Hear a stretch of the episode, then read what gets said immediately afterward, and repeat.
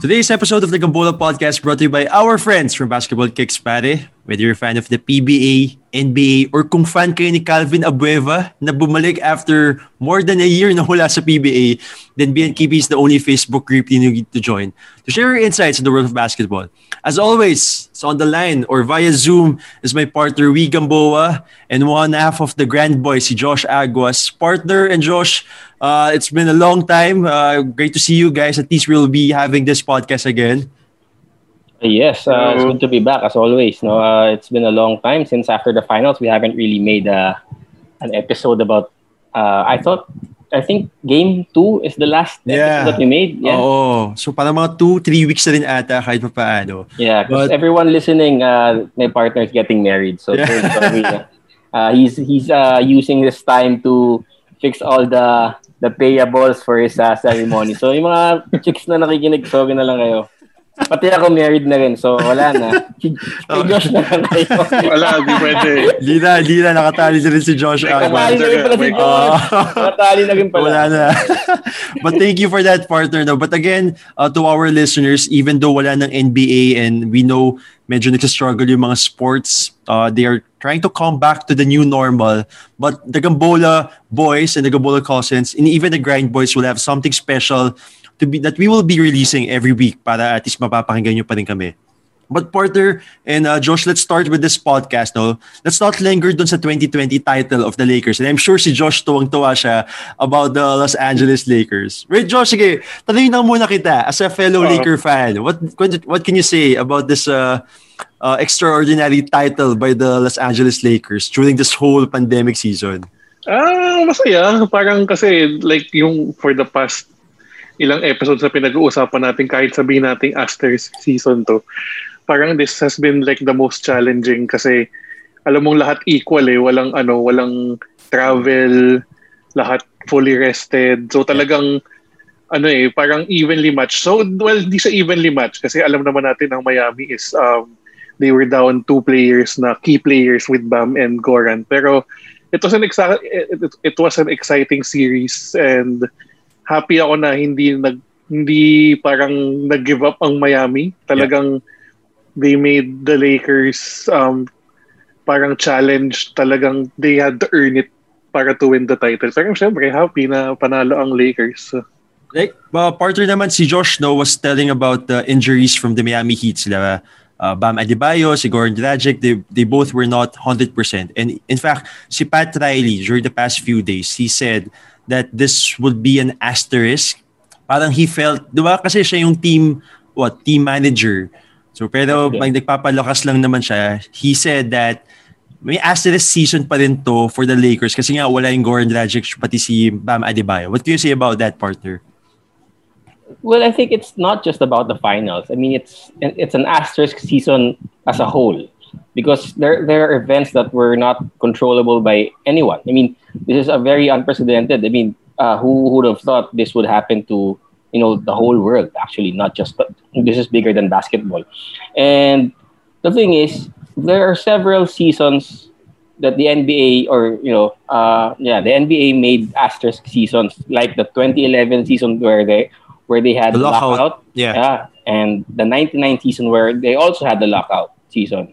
So it's very for me. It's just very fitting to put an asterisk on it. And it doesn't take away from the Lakers, uh, you know, efforts. They made a you know they made a very good job in winning the title.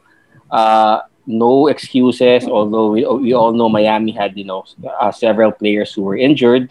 Yeah. But this was probably one of the most challenging title runs maybe ever. Not just basketball wise, but you know, everything else that happened. Uh, the bubble, you know, they had to stop the league. A player tested positive for coronavirus. A lot of things happened. So yes, it may have an asterisk on it, but Yeah. it still is one of the most challenging title runs maybe ever. That's actually a good segue, partner, though, to uh, to what you were saying on how well, how we are in this unprecedented uh, situation na never nangyari to eh. Never nangyari na magkakaroon tayo ng bubble. People are getting uh, positive results due to the coronavirus. And yet, the NBA somehow managed to um, ride all those out. In fact, natapos ka natin season eh. When when was this ba? March? Kailan ba sila nag nagkaroon ng lockdown? March. March. Mga bandang March, right? Yeah. So I, I remember may Dallas game pa nga yun eh. Dallas Yes. OKC ata or something. And then si Utah, Utah was facing OKC, yun pala yun. Na nag-cancel na. na nag-cancel na bigla. And Yes. everyone was just nagpapanik na parang anong gagawin natin? Anong, ga- anong mangyayari dito? What's, what are the next steps? So uh, for our next topic naman let's try to summarize the NBA 2020 as a whole. I mean aside from the coronavirus in fact before the season started ang dami ng blockbusters na nangyari no? There's Jimmy Butler joining the Miami Heat. There's Kawhi Leonard and Paul George teaming up there's Russell Westbrook being traded to the Houston Rockets. And then there's the death of Kobe Bryant, diba? that really shocked everyone else. So let's do a table uh, talk around, kumbaga, on what are your moments or key moments, what are the things that you will take away from the NBA season 2020? Let's start with you, Josh. Ano yung maaalala mo to summarize this whole NBA season? Uh, for me, parang something memorable is ito, yung bubble. Kasi like you said kanina, this has never been done. Tapos, um, ano pa ba? Surprising teams and players na hindi mo expect na na mag magbo-bloom or parang ano ba yung tamang term? Basta parang ganon.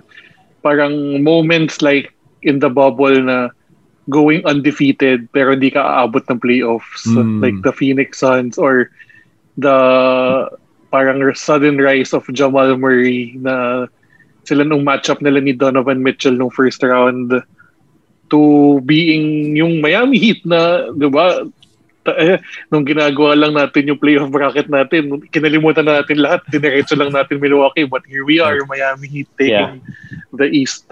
Ang dami-dami memories pero yun yung mga that came on the top of my head. Viko naman, for you, if you were to summarize this whole season, ano yung mga lalabas sa utak po? Well, you know, uh, the Lakers dominated from from the start. So, you know, for me, for them to dominate this long from game, maybe probably game five up to game. I mean, I don't know. I'm not sure how many games they really played. No, pero they really dominated from the start. Eh. The Clippers, you know, everyone was, everyone was saying, including us, the they would give the Lakers a run for their money. Pero you know, from the start pa lang, we saw them struggle. Eh. They only played well against the Lakers. That's it that's the wrong thing about what they did. They built their team against the Lakers. They didn't build their team against every, anyone else. Yeah. So, so lang Taylor suited yung team nila for the Lakers. And that was the, you know, the the dumbest thing I I can think of from the Clippers. Tapos, uh, you know, of course, si Giannis dominated the season as well, individually. Yeah. And unfortunately for him, the playoffs wasn't really uh, the dance that he was looking Iba, for. i- iba Yeah. yung playoffs eh. Yes. Eh, Kumbaga, hindi, hindi pa siya, ano eh. He, he reminded me of LeBron in 20, let me say, 2009 when he was, you know, dominating statistically. Pero nakita natin siya, he folded against the Celtics. He gave up, I think he gave up game, games 4 and 5, tapos 6. Talagang, he was accused by Dan Gilbert of giving up. I mean, what's worse than that? Your own, your own owner Yeah. uh, is accusing you of giving up. So, you know, that, that wasn't a good sign for for LeBron. Anyway, Giannis, I think he'll bounce back naman next year, uh, next season. He's a very good player, although he has a lot of flaws in his game. Yeah. We'll see. Uh, you know, for me, the most memorable memorable thing about uh, the, the season is the Lakers just dominating it, doing it for Kobe. You know, unfortunately, uh, we lost the guy early uh, at the end of January, I think. Yeah, tama. And, you know, they stuck with it. Uh, no emotions. I mean, pure, uh, a lot of emotions for the Lakers winning this title, just not just for themselves, but for also for Kobe. Yeah. And they really stuck it to everyone. Talagang they dominated everyone in the in the bubble, in the playoffs. Talagang wala. I didn't see any challenge. For a while, game, puro game one winners lang ang nakita ko si uh, Damian Lillard. Hmm. Akala natin, uy, Dame time, game one. Shooting the wala na. Tapos wala na. What's the next? Yun yung next nilang kalaban? Houston. Houston, oh. We saw- Harden, we Westbrook. saw yeah. Russell Westbrook shouting at the babies in the crowd, di ba? So Ah. parang akala natin, uy, challenging. Tapos hanggang doon na lang. So we just saw a, a total domination by the Lakers the whole season. Yeah, ako for me naman guys to, the the biggest moment for for us, so if I'm going to remember this season, aside sa coronavirus, kasi COVID has really impacted not only NBA but across all of sports eh. In fact, non-sports and everything, the way we live eh. But for the NBA naman, for this season, yung passing ni Kobe Bryant talaga. I think when that happened, everyone was just, anong gagawin natin? Alam mo yun, everyone, even the players that were about to play or the fans that were, or even the haters of Kobe, di ba? They were like, wait, what? Totoo ba yun? Totoo ba yun? Totoo bang namatay siya? I mean, ganun, ganun yung, and ganun yung reaction agad natin eh. In fact, nung binagit mo nga partner yung pangalan ni Kobe, naalala ko agad yung recording natin noon. And that was probably the most personal podcast that we did.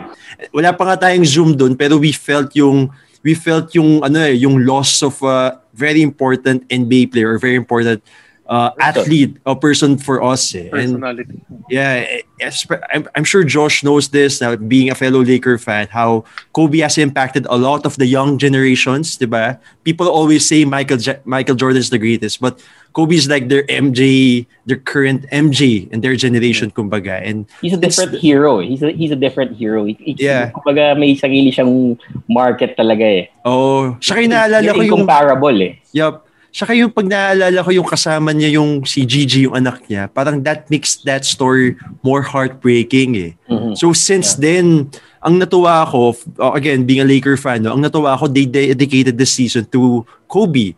And what we have seen that during sa playoffs. In fact, kala nga natin nung, nung nanalo yung Portland ng number 8 seed, let's admit it, kala natin medyo kakabahan yung Lakers kasi kulang eh, right? But there's LeBron James, there's Anthony Davis, and there's this whole team that just really dominated the playoffs from start to finish. And now let's move to LeBron's legacy naman. I mean, the guy is in his, what, year 17. I think he's 35, if I'm not 35. mistaken. Yeah. He has now four rings out of 10 finals appearance. And yet people still feel na kulang pa din siya.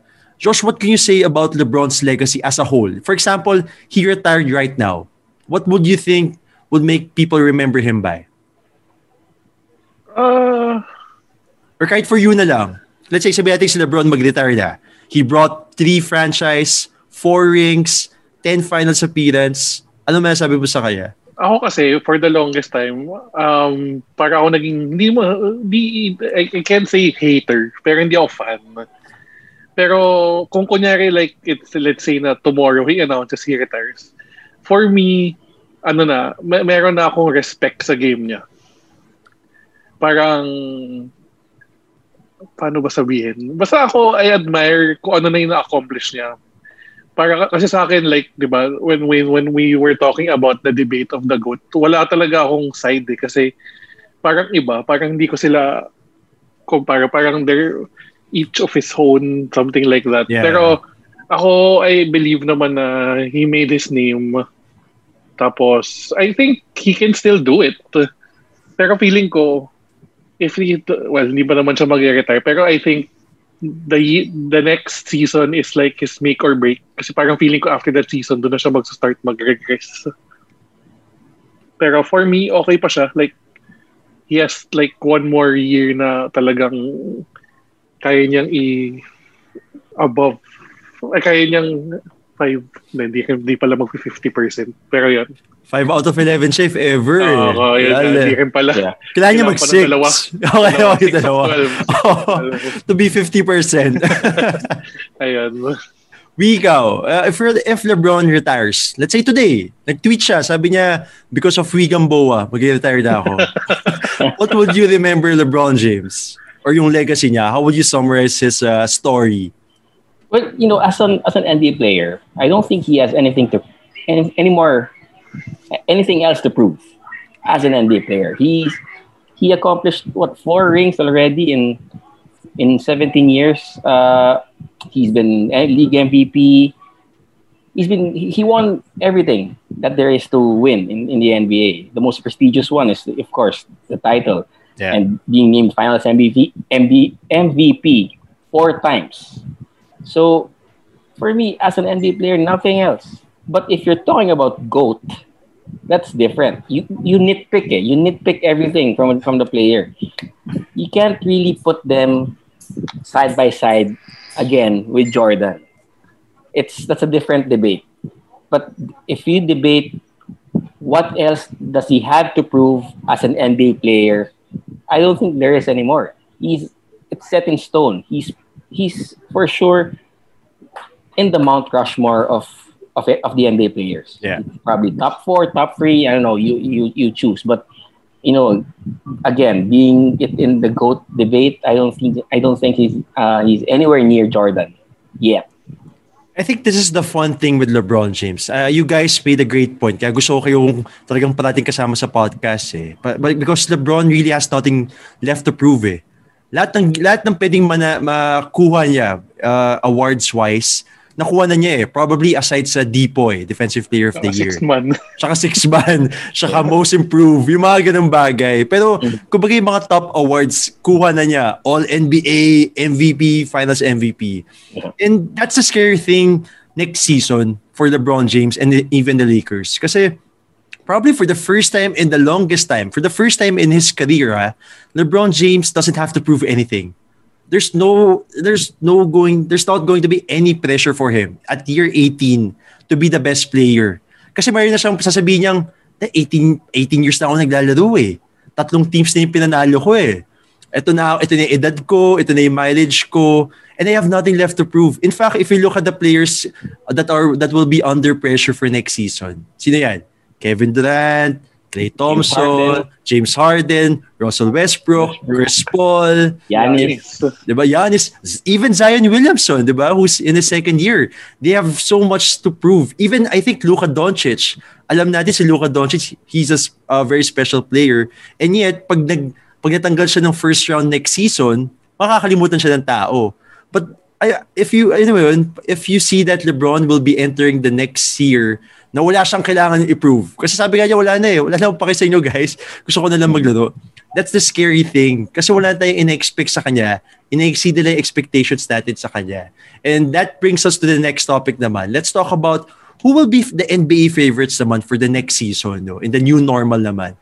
So we all know that the NBA is starting on December. I think the reports are saying December 22, although it's not yeah. yet final. Um, but again, sorry, let's start muna dun sa new normal scenario. What do you guys expect sa NBA? Do you think they will still be playing in a bubble type? Or do you think they will open it up to the fans? Or magkakaroon ng semi-bubble per conference? Josh, ikaw, what do you think about ano yung magiging new normal outlook sa NBA next season? Ang, ang feeling ko nga sa possible is at the start of the season, bubble pa rin eh. Kasi pwede rin naman nila gawin yung parang nangyari this year. Parang the half or three-fourths of the season was in a normal arena tapos yung one-fourth in a bubble. So posibleng gano'n rin mangyari for this coming season. Three-fourths in a bubble, one-fourth in a stadium or vice versa.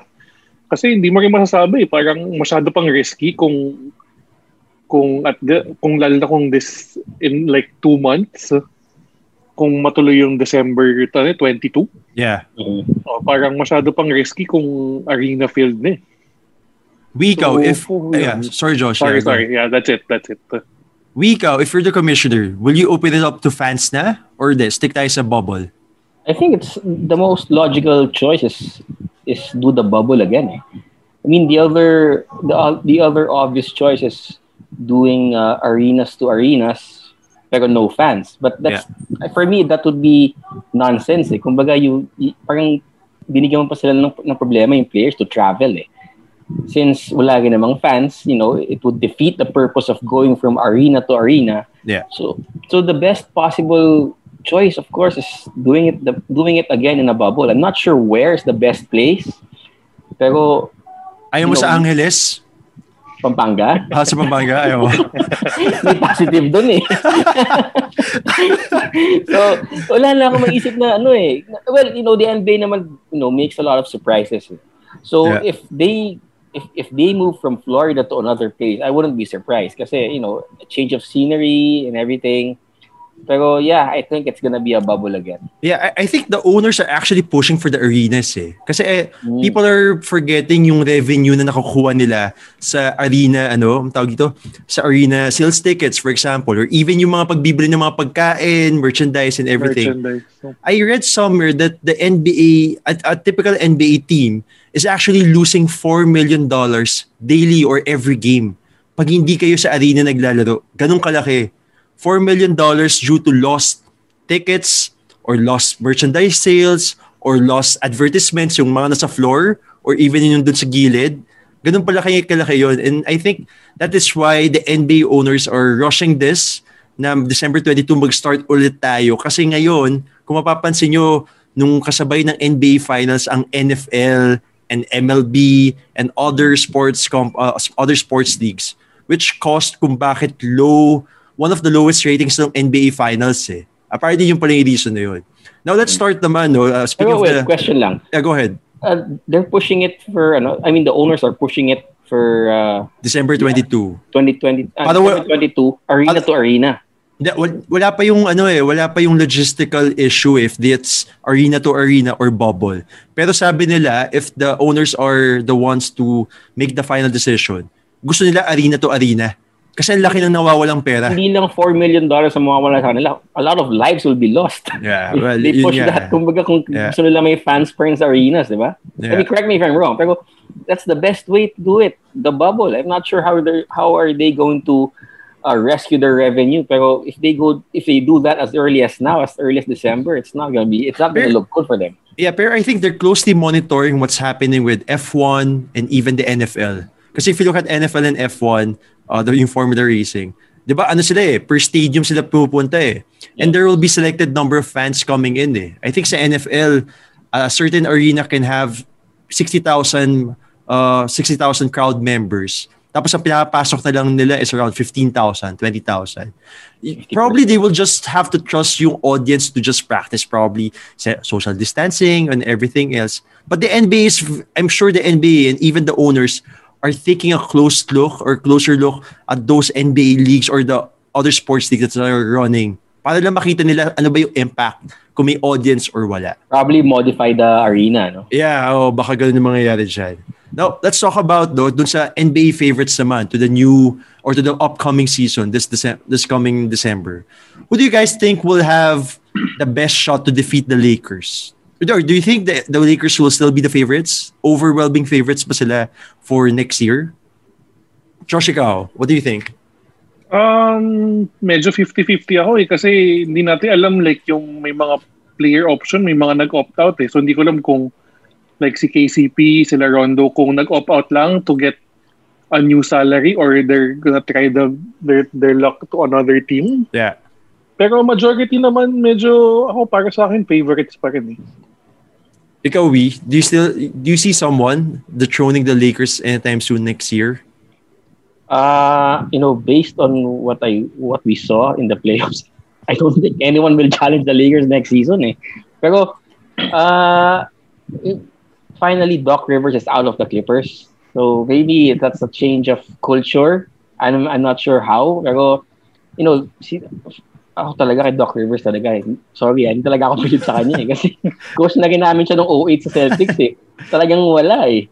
I mean, even before he coached the Celtics, he had two 20 game losing streaks in under his belt already before the joining the Celtics. So, nung nanalo sila parang, oh, Doc Rivers, take a bow. Parang ako, parang, oh, lang ba yun? yung big three kaya yung nagbuhay sa kanila doon. So, so, anyway, I think the Clippers pa rin are uh, the best uh, team uh, suited to ano to dethrone them. Pero the question is, will they make it to the to the conference finals? I mean, that's what happened. They didn't.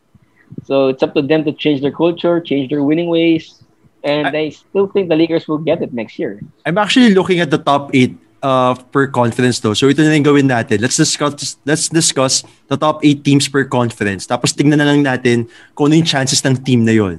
So for the Western Conference Finals, the favorites to win to win the West is actually the Lakers, followed by the Clippers. And going back to Wee's point though, wala na si Doc Rivers. And I think there's a rumor that Region Rondo is one of the players that they're looking into. because they, they need a point guard eh. Uh, I think that's what's Kawhi, Paul George, and all these other players are looking for. Slap in the face sa ano no sa point guard nila kay okay, Beverly. Kay Pat Beverly. Pero do you think Rondo will, could change that dynamic of the team? Yeah, drastically yes. You know the cult the culture that Rondo has. Kumbaga he changed ano eh, he changed LeBron's ways last year. Eh, I don't know if you read that ah. Pero yung body language ni LeBron, sinabi niya sa sinabi niya kay LeBron na parang he has to change his, his body language kasi sila Kuzma, sila Ingram was they feel down whenever LeBron, you know, puts his head down. Yeah, yeah. I, I, it, I think it went out just two weeks ago. Eh. Doon niya change LeBron. Parang you are parang you you are his uh, you are their Michael Jordan. So you couldn't you couldn't show them that kind of body language. So kala ko, kala ko sinabi ni Ronda na wag, wag kang feeling MJ. Hindi naman. Hindi, hindi siya, hindi siya umabot kasi mag-trade siya pag ginawa niya. Okay. so yeah, basically, I can I think Rondo would change the whole culture. Josh, meron pang isang former All-Star point guard na nalilink sa Clippers eh. Hulaan mo sino? Aside kay Rondo. Uh, Chris Paul? Former All-Star uh, NBA point guard. Former MVP. Hmm? Derrick Rose. Derrick Rose is actually being linked to Clippers as well. I think Derrick hmm. Rose has demanded silently a trade from the Pistons. So, anong tingin mo doon, Josh? Derrick Rose, Paul George, Kawhi Leonard. Not so silent anymore. Go lang, sama-sama sila doon. sama-sama silang matalo doon. Pero the important thing with the Clippers is that they, I think, technically, this is the last year of Kawhi and Paul George. Kasi yung third year ah. nila, again, it's a player option. Player option. So, it's a do or die really for the Clippers. Kasi if they both, both of them opted out, they just traded away seven draft picks for nothing. Now let's talk about the Golden State Warriors, who are actually the third favorites of Western Conference Finals. We will see the return of Steph Curry, Clay Thompson, Andrew Wiggins, uh, Draymond Green, and they have the number two, two. pick. Number two. Number two pick of them. Ayun. What One can you say about the Warriors? One of the shallowest draft uh, pools. Oo nga eh. Warriors, uh, you know, I've said naman last year, I don't know if you guys remember, pero everyone slept on them eh. Pero since tuloy-tuloy yung injury nila, si si uh, si Curry really uh, he, he got hurt early in the season pa lang eh. Yeah. So si Clay naman wasn't going back anytime soon. And they only had what the their triple single leader to lead them. I mean that didn't go well for them. Yeah. So so if, uh, if when you get Clay and Curry back, you always have a chance. Eh? I mean we saw how we saw them how they how they played the past five years. They, they're really lethal, no? Pero yeah. the question is how well will Clay be able to uh, you know to play. Since si Curry kaya pa eh. Yeah. He, he, he was able to play a couple of more games before the season before their season ended. Si Clay ang ang ano ko skeptical ako hindi ako sure kung if he'll be the same. But the thing about his game is he doesn't really rely on his athleticism also, no? Yeah. So we'll see. I think they have a good chance also and they're very lethal. Josh, do you think the Warriors can still surprise us? Oh, Parang naman. like, i-remind na tayo na, uy, two-time champions din kami. Oh, Ayun, tsaka with, with the four. fact that they have the number two pick pa. They just need to pick wisely kung sino yung ipipick nila with the second pick for me. Okay, ito naman yung fourth to eighth ah, according sa mga bookies. The be- the fourth best up to the eighth best team sa West. Denver Nuggets, Houston Rockets, Dallas Mavericks, Utah Jazz, and the Portland Trail Blazers. Out of those, out of the five, who do you think should be the next that we should consider a contender in the West? Denver, Denver. Houston, Dallas, Utah, Denver Portland. Na. Denver na. Denver. Yeah. I mean, Who? isa pa yun eh. They got they got uh, si Murray din eh, 'di ba? Na na, na injured din siya yeah. eh, sa last sa last couple of games eh. Hindi na sana ng chances nila eh. In fact, they were supposed to be up 2-1. Pero talagang wala eh. Then it didn't go it didn't go their way. So pero I think they they have a good chance also next year. Per which team would do you think guys that will make um, a blockbuster move, a panic move, for example. Kasi, for example, Rockets. I think. Utah. How about Utah? Utah. They're actually shopping si Rudy Gobert.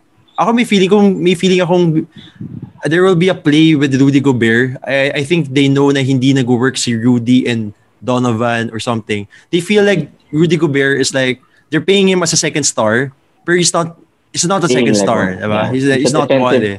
He's a defensive anchor eh. Oo eh. May, may kulang siya. And I think that's that's one of the teams that I'm actually looking into the off-season on how to improve that.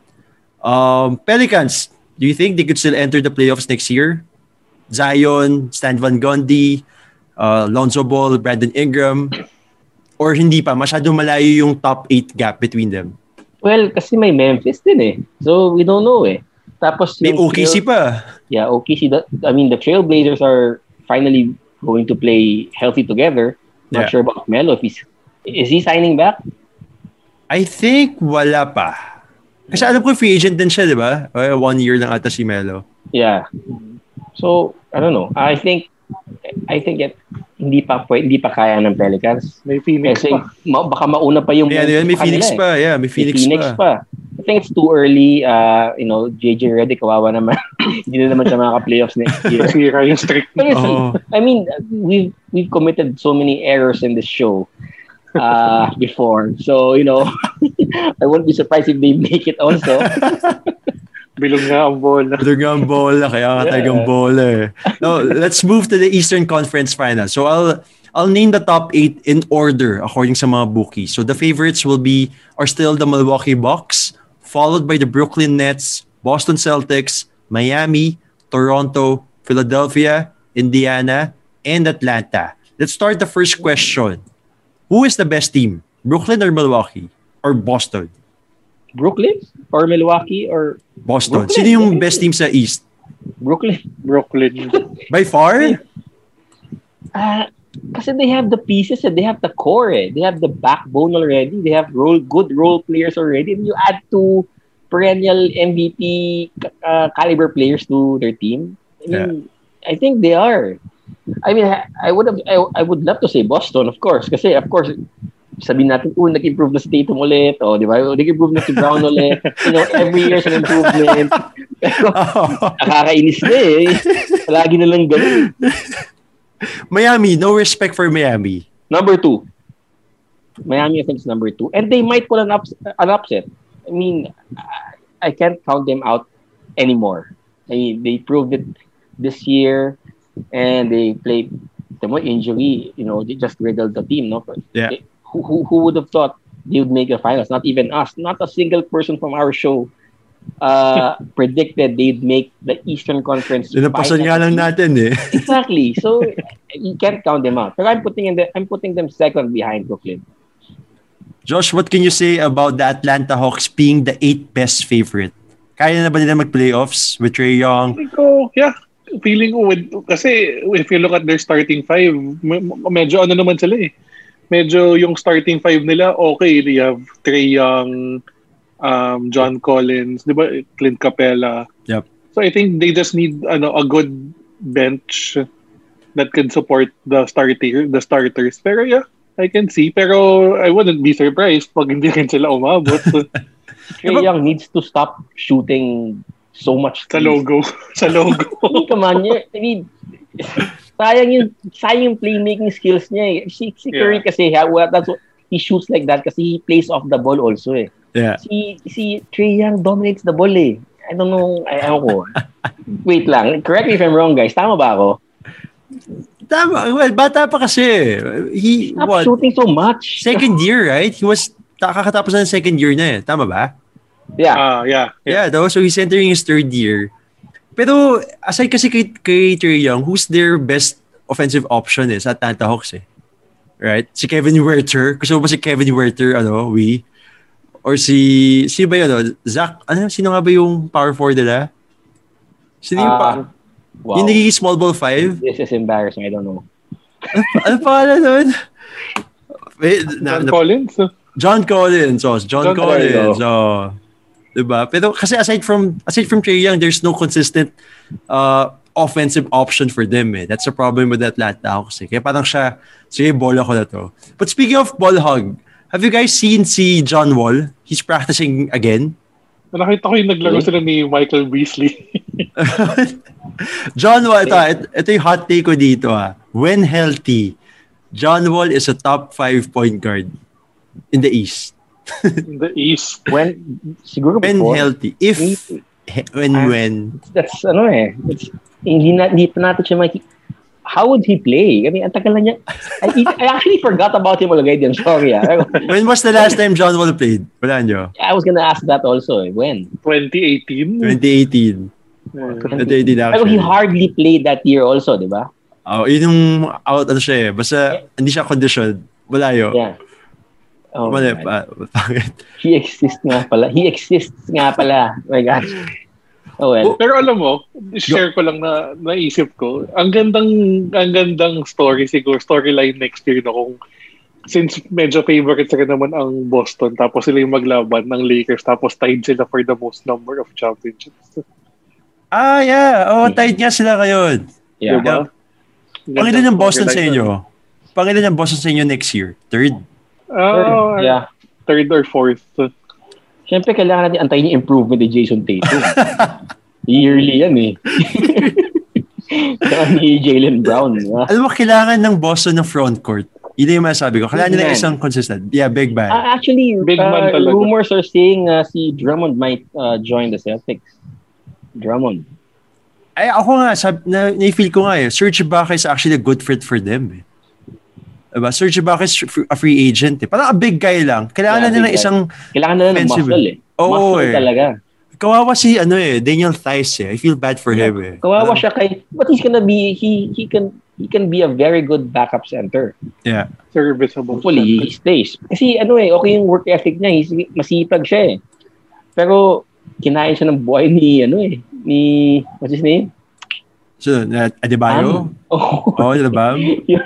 scored at will si Bam eh, against him. Pero, you know, we'll see. I hope si Drummond, I think Drummond will be a good fit because he's like, Yeah. he's a heavy, re, he's a heavy rebounding center. eh. And he's a big guy talaga. It's interesting how they they will uh, how they can pull that off eh. I mean if there's if it's going I'm to be sure a trade. you know that. You, you know the salaries and everything. Yeah. They need to That's trade the weakest Gordon part Hayward. game. Oh, yeah, exactly. Gordon, Sa tama si Josh, si Gordon Hayward or plus Hey, I they think need to they need to move on from that guy. para makuha si Drummond that matches the No salary. improvement na yun.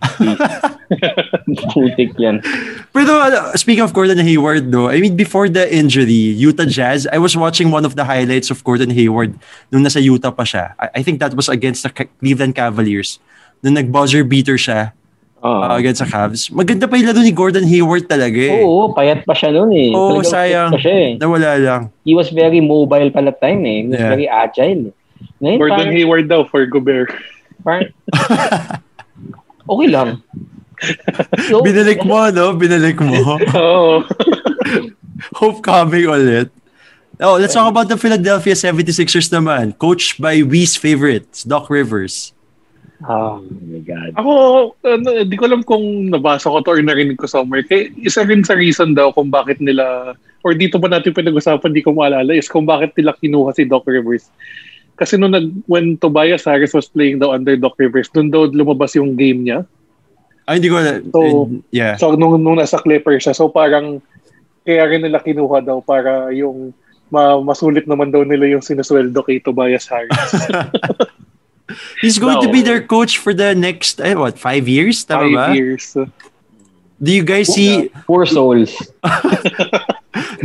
so we ka wala kang in-expect na improvement for the Philadelphia 76ers? No, no, no, no, no, no. Uh, kidding aside. Of course, yeah. Uh, you know, see, you know, Ben Simmons has been, I think he's gonna improve big time next year. Si Embiid will be as, as dominant also. Pero, you know, if he keeps on shooting those threes, you know, as a, a very good big man, probably the best post-up big man in the game. Eh. Yun yung sa akin eh. He's unstoppable under under the basket pero he keeps on shooting threes eh. Yeah. So, I mean, as a, as a fan, kung 76ers fan ako, Yeah. I'm pretty sure yun yung inputs ko eh. Di ba? Yep. Ah, alam mo, ito yung hot take ko. 'Di ba they were facing, the 76ers were facing the Boston Celtics nung first Mm. round of the NBA playoffs. If Ben Simmons was healthy, Walter, they could have made Game that a very, oh, they could have made Game that a very competitive series. Ano eh, hindi na sa, na, hindi na sa pagiging fan ako ni Ben Simmons, no? pero the way he impacts the game defensively, he could just switch into everything I think, else I eh. think malulugi yung Celtics dun eh. Uh, Oo, especially when Kemba Walker's inside. I mean, Oh, he's in the lineup of the Celtics. Mismatch nightmare kagad yun. Kahit lagay mo si, let's say, kahit ilagay mo si Jalen Brown kay Ben Simmons. Diba? Sino yung, ba, kay Kemba pa lang, sobrang dihado na yung Celtics eh. Pero Oo. Kemba was, Kemba was, Kemba was really instrumental in their run eh. yep. So, first first round pa lang, kung si Simmons na kagad nakatapat ni Kemba, tapos na, mahirap yun. Probably, they they would have got gotten past the the Celtics. I mean, I, I Yeah. can go as far as that. Yeah, kaya alam mo, kailangan nila maging healthy eh. And I think that's what we're all wishing naman for all NBA teams, especially in this uh, part two of the COVID pandemic season of the NBA. Uh, Mhm. before we end this podcast, let's discuss sino ba yung best, who's going to be the best player for next year? Or the MVP AD. vote? AD. AD? Yeah. Feeling ko AD. AD din. Yeah. So, no no love for Giannis, KD, Ah, Kyrie, you know, I, I don't think KD will be the best. Uh, I don't think he'll be Kawhi. top five at least. Eh. I think he's gonna be uh, reserved. He, he's gonna be more reserved next year. You know, baba na talaga siya sa playoffs. Of course, he's taking care of his body na rin eh. Kasi yung injury niya medyo career threatening yung nangyari sa kanya na yun eh. Bakit si Anthony Davis every time naglalaro ng ano, NBA game, natutumba siya? Tapos pag natutumba siya, parang one minute siya nakahiga. Yeah. Tapos, Di ba? yung mukha niya talagang sakit na sakit siya. diba? So parang, so parang lahat ng Lakers, Laker fans, parang they hold their breath. Oh, parang, oh. Oh, too Tapos tatayo, tapos tatakbo lang. Oh. okay na ako, coach. Okay na ako, coach. Hindi mo pwede sabing lampay kasi he's very athletic eh. Oh. in a way, lampay, di ba? Tapos magkakaroon ng game-winning shot o kaya may game-saving block. Oh. Siya. Okay na siya. Diba ba? Oh, nadapa. nadapa. Okay. Totoo, same Pero ano, sentiment ah. Hindi ako, ma- hindi rin ako surprised kung kaya ni Giannis mag three-time MVP. Yeah, for sure, yeah. Pwede, kaya, Pero kaya magiging two-time champion si Costas. Yeah. But the thing is, he has to improve on his statistics last year eh. Oh, what's so what's the one aspect na kailangan i-improve ni Giannis? Just one. Ano tingin nyo? Ako, mid-range lang, okay na eh. Shooting, I'm not looking for yeah. the, three point, uh, the three-pointers anymore eh. You know, being, being a Jumpers. dominant mid-range jumper, okay ka na, you're done. Yeah. You know, ask, uh, a three-pointer from him is, ask, for me, asking too much eh. Baga, gulo na siya eh. Mag- magugulo na yung lago na- niya, niya talaga eh. He's a, he's a, he's a monster under the basket. Just a mid-range, he would be unstoppable. I mean, he, he already was, but until the Yeah. playoffs, so that's it. Pero we talked about this eh. I think kasi Milwaukee is missing that another star. Kahit pa paano, borderline star. Mm. Ah, Wala, alam mo yung lahat ng fans ng Chris Middleton, parang tayo na benta nyo na yung stocks yun ng Chris Middleton. so never ako nabilib talaga sa tao yan. Ever, never talaga. Yeah. Abilib Look, ako sa kanya niya. as a player. Pero as a, as a second star, ibang usapan. Oo, iba usapan eh. Parang fourth star lang siya at best eh. Yun ang tingin ko sa kanya eh. A third is okay. Kasi yung third naman, parang usually, under the radar lang, ah, di ba? Behind the scenes lang naman yung guy, guy na yan eh. Third is okay. Sobrang naman yung fourth part. Hindi talaga eh. Ano, never. Hindi ako believe sa kanya talaga. As in, tanggalin mo si Giannis. Tanggalin mo si Giannis. For, for example ha, just to put things in perspective. Sa Golden State, pag wala si Steph Curry, you can sleep well knowing that si Klay Thompson nandoon. Alam mo yun? Parang, okay, yeah. si Klay Thompson. Okay na kami ngayon. Sa Milwaukee, pag wala si Giannis, parang, ano, okay, okay ka na ba na si Chris Middleton yung magiging, ano ba, number one option mo for the whole game? Parang, 50-40-90 naman daw siya. I mean, ano pa yeah, rin pero, eh. pero isipin mo, partner, ah, wala lang. Ah. Just a thought. Nung nawala si Yanis when when when when Middleton uh, took over one game, it's the only game they won. Diba? So, you know, come to think of it, sino ba yung problem? Di ba? At Yeah. times, it's something to ponder. Eh. the, the, only game they won was with Giannis not playing and Middleton dominating. Nag-overtime pa. So let's let's start the Giannis trade ano, deals na ngayon. It, it's been, Yeah. it's, it's ano, ah, it's, it's been, Wait, do you think Giannis about. will move? Ikaw, Josh, do you think Giannis will be traded to Golden State as what the Facebook community is saying? Miami daw eh. Miami. Ikaw, di, mataas ang chance tingin mo mag Miami. Well, kung kung may option na umalis ng team, pinaka-highest chance ko Miami. Pero I don't think he'll leave. Ikaw, Wee, do you think he's like Jordan na hindi siya alis? Or do you think at some point, wala, ilipat siya? Well, ang daming circumstances na kailangan siya i-move eh. Di ba? Parang, yung if you're the Bucks, parang you want something in return eh. Or Yeah. just le- or just lose him uh, through free- uh, through free agency. So, pero, you know, I think, in my heart, I think he'd stay. He, he would stay. Pero, you have to think eh. What would they get if he leaves? If you're the Bucks? So that's something to think about. alam mo, ano, ano, just to share lang to, I was watching yung Last Dance ulit. Parang for the past two days, I was watching The Last Dance. So parang ang ganda pa rin ng pagkakagawa niya. And doon ako nakukulangan nga sa generation ngayon na parang there's no one star that you will be confident na dinraft siya ng team na yun tapos hindi siya aalis. As in, nandun lang siya. Iba na ngayon, iba na. Wala na nga ganun, no? Hopefully, mal- malakas ang kutob ko si Giannis is like that eh. He doesn't care about the spotlight. He doesn't care about anything else. Parang, sana, sana hindi siya umalis. Pero Parang si nakakatawa. Dame, di ba? Ganun din si Dame, eh, di ba? Parang wala naman siyang planong umalis eh. Sino? Si Damian Lillard. Ah, oh yeah. Si Well, Damian yeah, Lillard, he's one of the rare breeds Yeah. na naiwan. Yeah. Uh, maybe. I mean, he made it clear naman after they lost, di ba, na he's not he's not built like that. Ah. Uh, parang, I want, paano ba yung quote niya? If there's a wall, I'm gonna punch through it. I, I don't know eh. I'm not sure how what he was implying to. pero, pero yung, yung, yung short ano doon, message doon is he's, he's staying. I mean, that's a good thing for the Bucks fans. Di parang, ato na lang eh, let's go back to Russell Westbrook nung nasa OKC siya eh. Ako kala ko hindi siya alis eh. Especially when he Pero signed partner, that. he was traded naman. So, Yeah, yeah. Pero I, I think he had an option to sa, para sabihin niyang, wag niyo ko trade dito lang ako. It's like Kobe. Diba? Na parang may no trade clause siya. I think naman in that 150 million contract that he signed nung umalis si KD, Wes- Westbrook has that option to say, wag niyo na akong i-trade, dito lang ako. Pero yun nga eh, ah, akala ko nga loyalty stays, uh, loyalty is still alive in the NBA regardless kung matrade ka or lumipat ka. and regardless kung ikaw yung team or ikaw yung player. eh. So, Yeah, parang ano eh, it goes both ways also eh. So, Yeah. yung, yung team has something to do with it also. I mean, kasi sabagay. if, they, if they traded their, you know, their die-hard player, kumbaga yung loyalty, hindi na sa player, is nasa team na mismo yung problem. Nakakainis kasi yung last dance, iba talaga si Jordan eh. Alam mo, Yeah. nasemento na sa utak ko eh. So, ayokong i-bring up yung, nung sinabi nga ni Wee kanina, yung GOAT debate eh. No? Parang Mm. ayokong maging GOAT debate yung I podcast think na to. we have we should have another GOAT debate. Ah, talagang yung episode na yun talagang for that lang kasi ang daming pwedeng pag-usapan. Oh. Kulang Sige. tayo sa oras last time. Oh. Una nga yata isang episode, dapat dapat yata pang isang buong season.